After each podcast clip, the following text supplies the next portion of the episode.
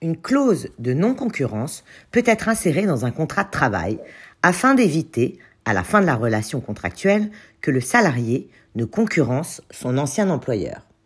Cette clause est celle par laquelle le salarié s'interdit, lors de son départ de l'entreprise, d'exercer certaines activités susceptibles de nuire à son ancien employeur. Elle peut se révéler utile, par exemple pour l'employeur soucieux de conserver sa clientèle créée ou gérée par son commercial salarié lorsque celui-ci quitte l'entreprise.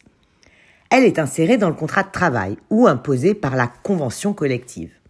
Et elle doit obéir à des conditions de fond et de forme qui doivent toutes être remplies, sans exception, sous peine de nullité de la clause.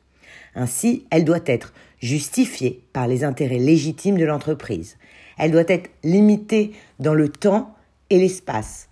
Elle doit comporter une contrepartie financière et doit tenir compte des spécificités de l'emploi du salarié et de la possibilité pour lui de retrouver un nouvel emploi. En cas de non-respect d'un de ces critères, la clause de non-concurrence n'est pas valable et ouvre droit au paiement de dommages et intérêts.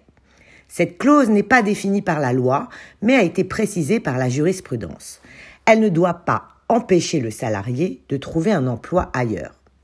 Bien souvent, ces clauses ne sont pas adaptées à la réalité de la fonction exercée dans l'entreprise. De plus, elles sont généralement rédigées en termes trop imprécis pour être reconnues comme valides. Alors que faire si la clause de votre contrat vous semble abusive et comment la contester? Si votre employeur n'a pas respecté les critères de validité de la clause, elle est abusive, ce qui entraîne sa nullité. Par conséquent, si vous êtes dans cette situation, vous pouvez contester l'application de cette clause. Vous devez pour cela envoyer à votre employeur une lettre de mise en demeure pour lui signifier que vous contestez la validité de la clause.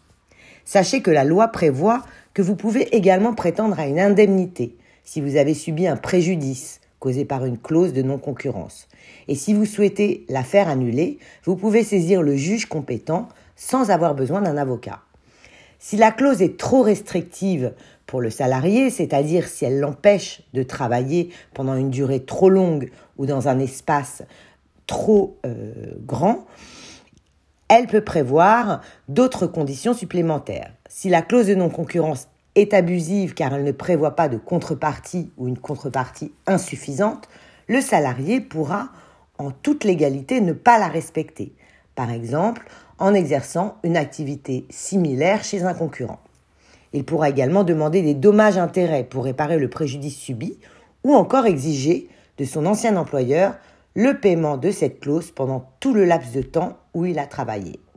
Du fait de toutes les conditions imposées, il est fréquent qu'une clause de non-concurrence soit jugée abusive par les juges. Il est recommandé de bénéficier des conseils d'un avocat pour déceler les erreurs commises par l'employeur lorsqu'on souhaite contester cette clause.